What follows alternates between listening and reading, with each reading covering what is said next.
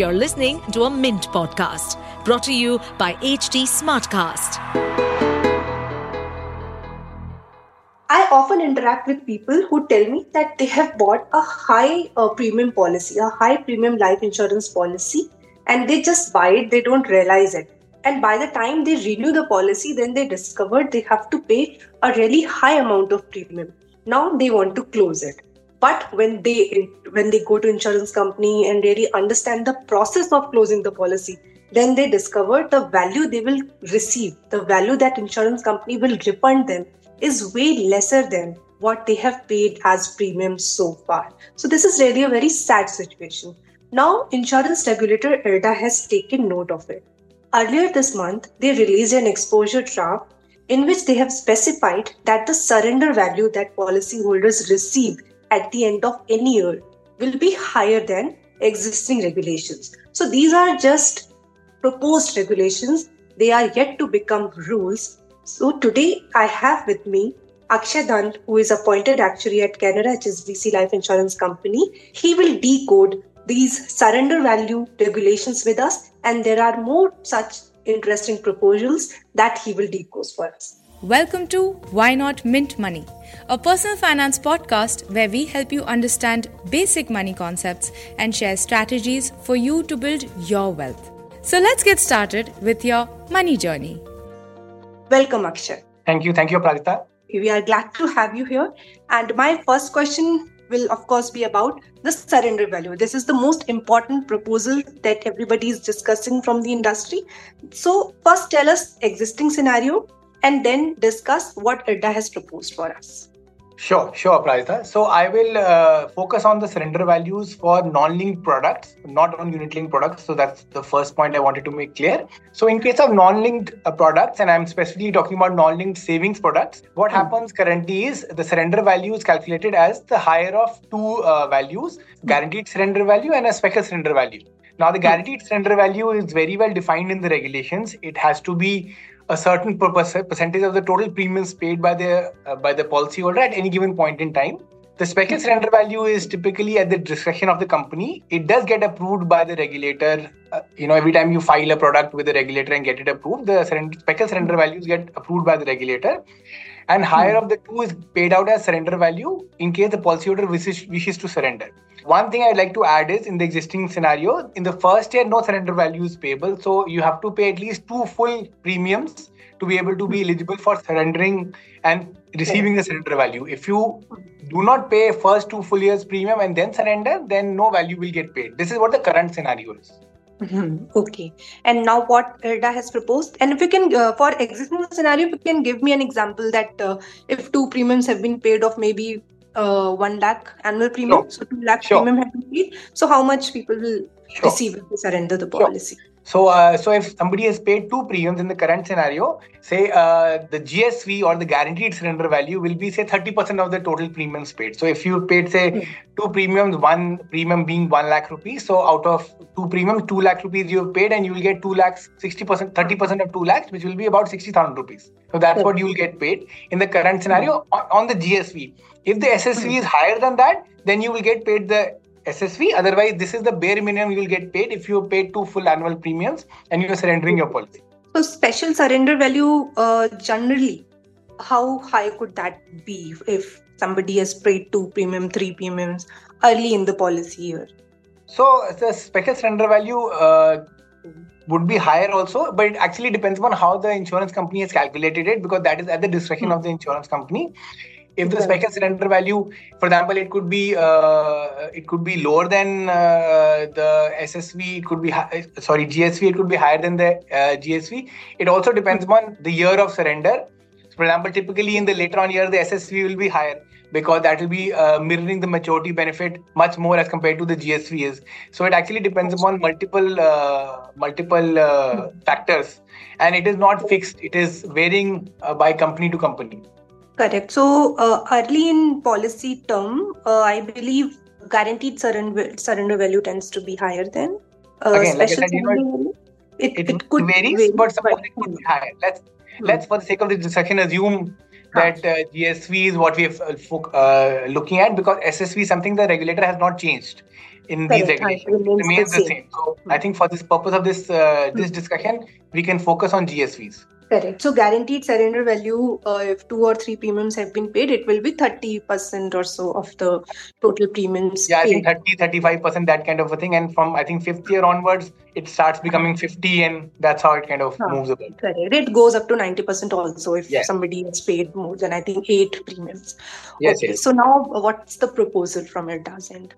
So the proposal from IRDAI is fairly straightforward in the sense what they've said is you split the premiums into 2 parts, a part which will be subjected to surrender value charges and a part which will not be subjected to surrender value charges. So they're calling this part, this appetite as a threshold. So now they haven't defined how the threshold will get calculated, but suppose you have a 1 lakh rupees premium policy and suppose you define threshold as 50%. So on 50,000 rupees, there will be no surrender charge. On 50,000 rupees, there will be a surrender charge. So for example, the example which we just discussed, suppose a person pays 2 years of annual premiums and pays premiums of 2 lakh rupees and then he or she surrenders his or her policy. Then with a threshold of 50%, out of the 2 lakhs on 1 lakh rupee, there will be a surrender value calculation happening. So 30% of 1 lakh will be 30,000 rupees plus the remaining 1 full lakh will be paid. So the surrender value will change from 60,000 rupees in the older scenario to 1,30,000 rupees in the newer scenario. Mm-hmm. So much, much higher than what it is in the existing scenario. So again, so the threshold I've taken as an example. If the threshold is a higher threshold, say for example, if theoretically if the threshold is 100%, there is no change in the calculations. If the threshold is say 10%, there's a very big change in calculation. So it really depends on what the threshold is going to be. Correct. And I believe the illustration that IRDAI has specified in the exposure draft, they have assumed 1 lakh annual premium and 25,000 is the threshold. Yeah, so they have taken a percentage of 25,000 rupees as a threshold. But like I said, you rightly said, it's an illustration. They've said they haven't really stated how the threshold will be calculated. But that's what it says. The illustration is at 25,000 rupees, 25%, sorry. Correct. Okay, and now how, just assuming that it's maybe 25% and going by reports that I have read, I believe IRDAI is in favor of having a fixed threshold in terms of value and not percent. That's what I read in some stories and you may have your own views. So according to you, how your own takeaway on it, that how should it be defined? And how will it impact insurance companies? So 2 questions. So just your take as an insurance company, your take on the surrender value. And so how should it be defined? In my opinion, it should be defined as a percentage, because if you keep it as a fixed value, then you are not allowing for the fact that you have different premium sizes that are coming into the picture. So it can be a percentage. Even the GSV, the percentage it applies as a percentage on the premiums paid. It doesn't apply as a fixed value. So I think it should be a percentage for sure. Okay. As far as the impact of the insurance company is concerned, I think it's a little too early to say at the moment. I would put it like that, because the threshold itself has not been defined. And the rationale for the threshold had also not been defined. So the details are kind of a little sketchy at the moment in the exposure draft. It's just a draft at the moment and it just come out, some time ago. So I think we'll have to be a bit of into a wait and watch space and see what the final impact is going to be. It's a little difficult to say that much before we get more clarity. Okay, so the impact on insurance companies, because obviously the underwriting rules will have to get changed. So anything on that how underwriting or maybe product design or commission being paid out to agents, any such thing, that the product I believe will have to be underwritten again. So your takeaway on it? So when you say underwritten, underwriting means assessing the mortality / morbidity component of a policyholder. So that is not changing under this clause. There are 2 separate things between surrender values, and surrender values are very different from what underwriting is done for. So I think the 2 will not get the no, 2 are underwriting not from not just from customer policyholders' perspective, yes, but from insurance companies' perspective, as in terms of money that they make out of products. You mean the profitability of a product? Exactly. So again, see, it depends upon eventually what the final regulations come out to be. That itself will have an impact on how we, what do we do with the regulations? What do we do? Do we have to change the product design? Do we have to change the returns to the customer? Do we have to change any commissions to the distributor? Do we have to change things at the insurance company level in terms of target profitability and stuff like that? So that all depends upon once the final regulations come out and what is the kind of shape these regulations take. So I think that is, again, a little too soon to say. But yeah, all these areas could be impacted. They're all up for discussion, because ultimately if anything like this changes, it can have multi-faceted impact on the industry and the policies and the customers. Correct. Okay, now moving on to other proposal. They talked about index-linked insurance. That's right. Please explain our listeners that what is index-linked insurance and just a bit of history. I believe they existed in the past and then they were rolled back. So what I will tell you what is currently in the proposal, and then I'll tell you what used to happen earlier. So in the current proposal, they've introduced the concept of index-linked products under the unit-linked platform, which basically means that instead of linking it to the NAV of an underlying fund, it can be linked to the index value of a publicly available fund. So, Just simplify it for our listeners. NAV, NAV. For example, if you suppose you start your fund with an NAV of 10 rupees, NAV is net asset value. So that's what your unit values of 10 rupees. So tomorrow, if your underlying product does very well and say it earns a 10% return, hypothetically, then the NAV will become 111. So your fund value will also be calculated 11 rupees. Now, in the index-linked fund, what they are proposing is that the value of the NAV will change as per the value of an underlying index. So, suppose you are linking to a Nifty index or a Sensex or whatnot. You can multiple indices you can choose. So, if the value of the index increases by say 5%. In a day, for example, just to give you a hypothetical example, then your NAV will change from one day to another at 5%. So it will change from 10 rupees to 10.5 rupees.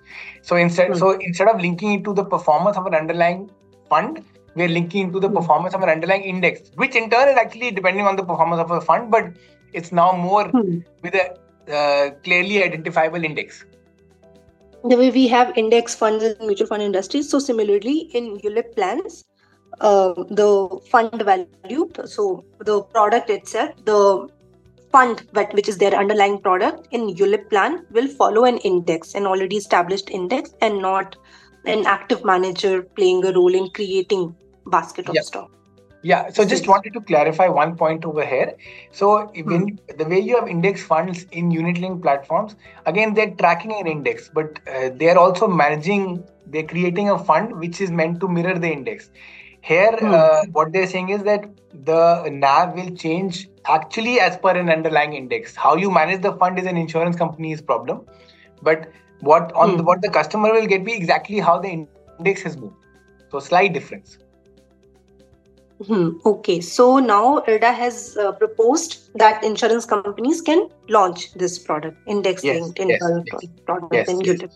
Yes, that's right. In the past, so because you asked that question as well, in the past, what used to happen was, before 2013 regulations, certain kind of products had become very popular on the non-linked platform.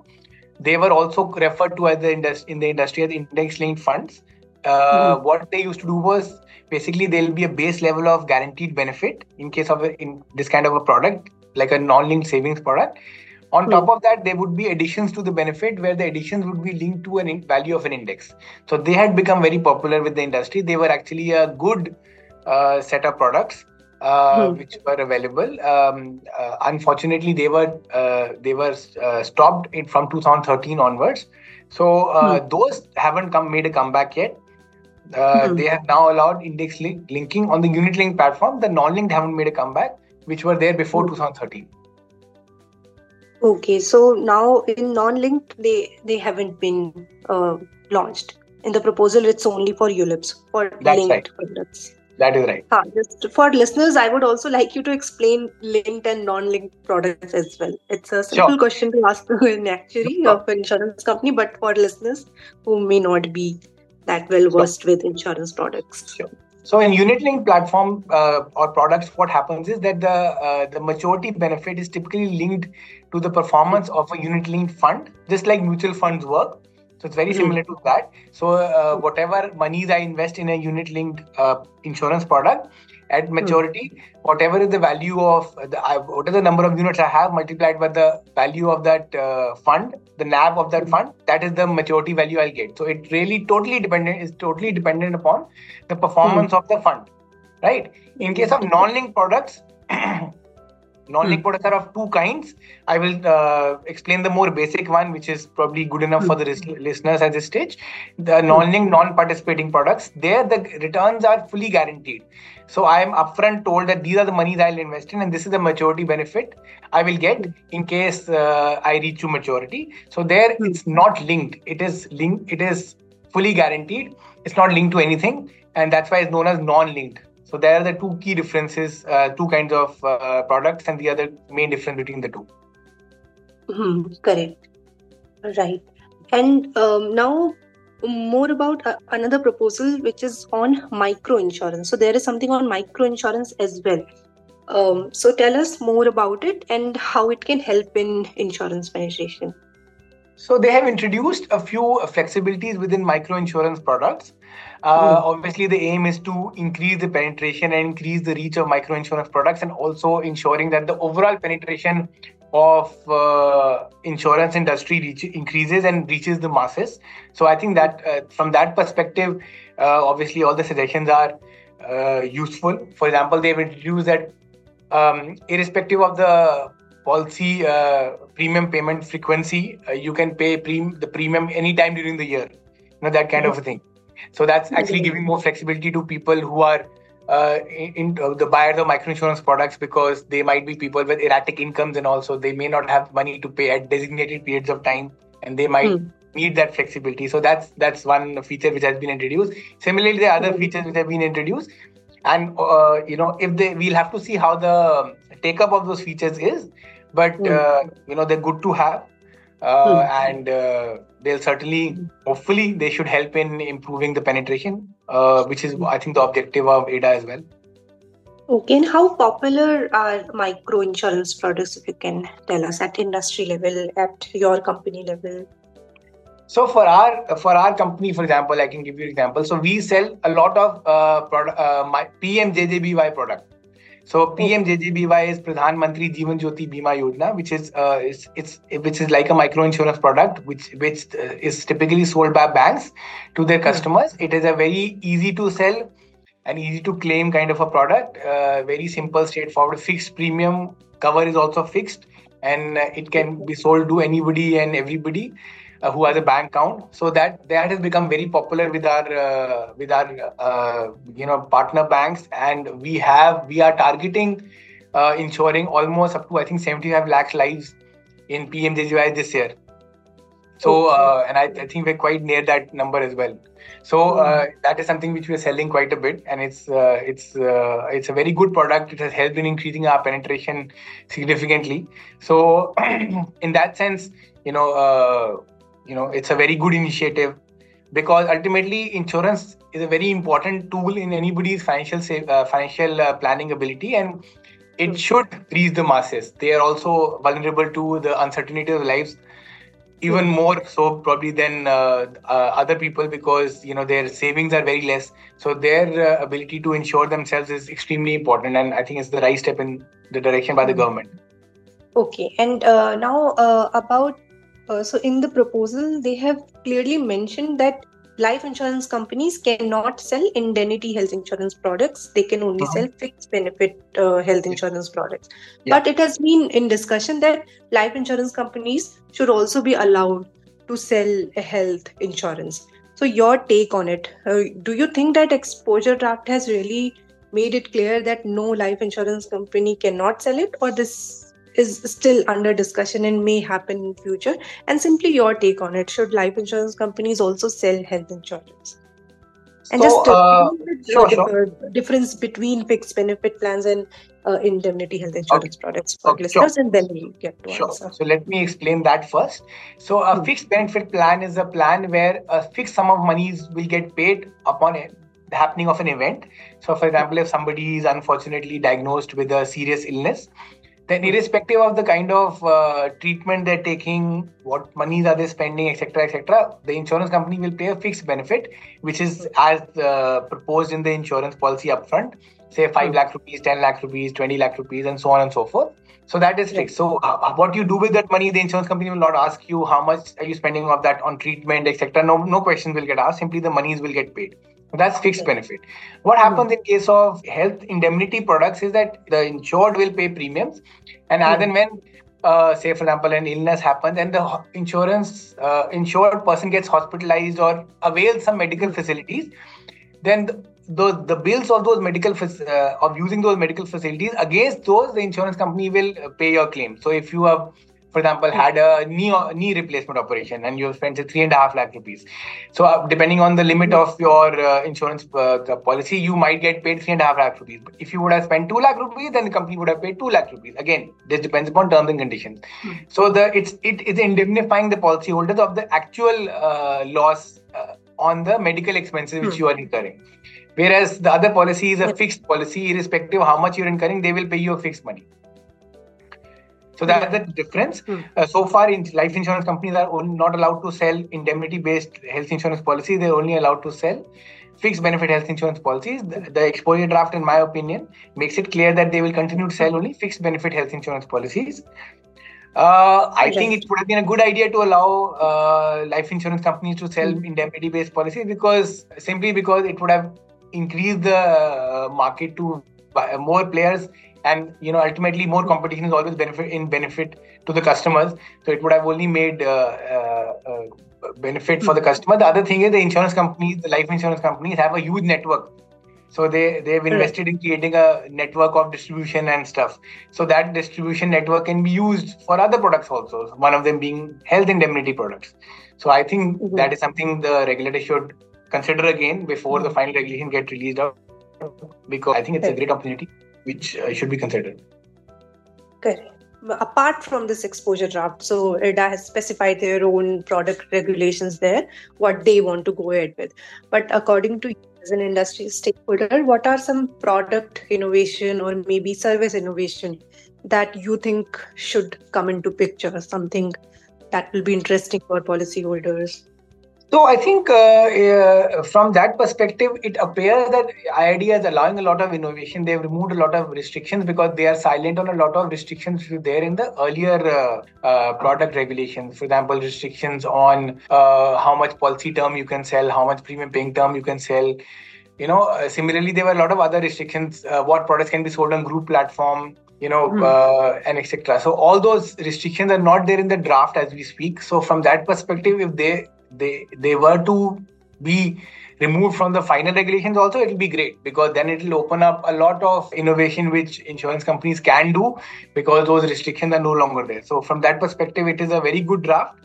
One thing which I already said, index-linked products could have been opened on non-linked platforms. That would have been very useful.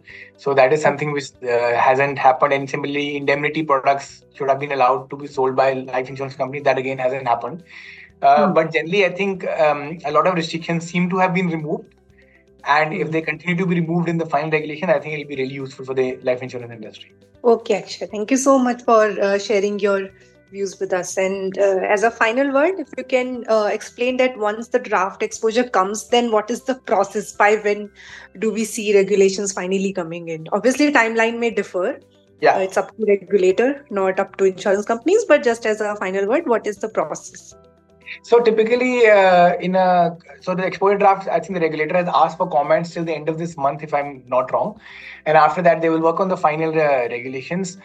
I think we should be looking at least the final regulations coming at least by April, I would have thought, and or if not earlier. And they typically give a few months for the insurers to adapt their products to, changing to the new regulations. So we are certainly looking at by middle of next year, we should have the new regulations coming into the picture and products basis those regulations coming into effect. All right. So if someone wants to surrender the policies, then they should wait for policy, the final regulations to come in and then... No, surrender or these regulations won't affect existing products or existing policyholder. They'll only affect newer policyholders and new regulations. So just one thing to be clear on that. This will not come into effect in retrospection. No retrospective rules there. Okay, understood. Thank you so much, Akshay, for joining us here. Thank you so much for having me, Aparajita.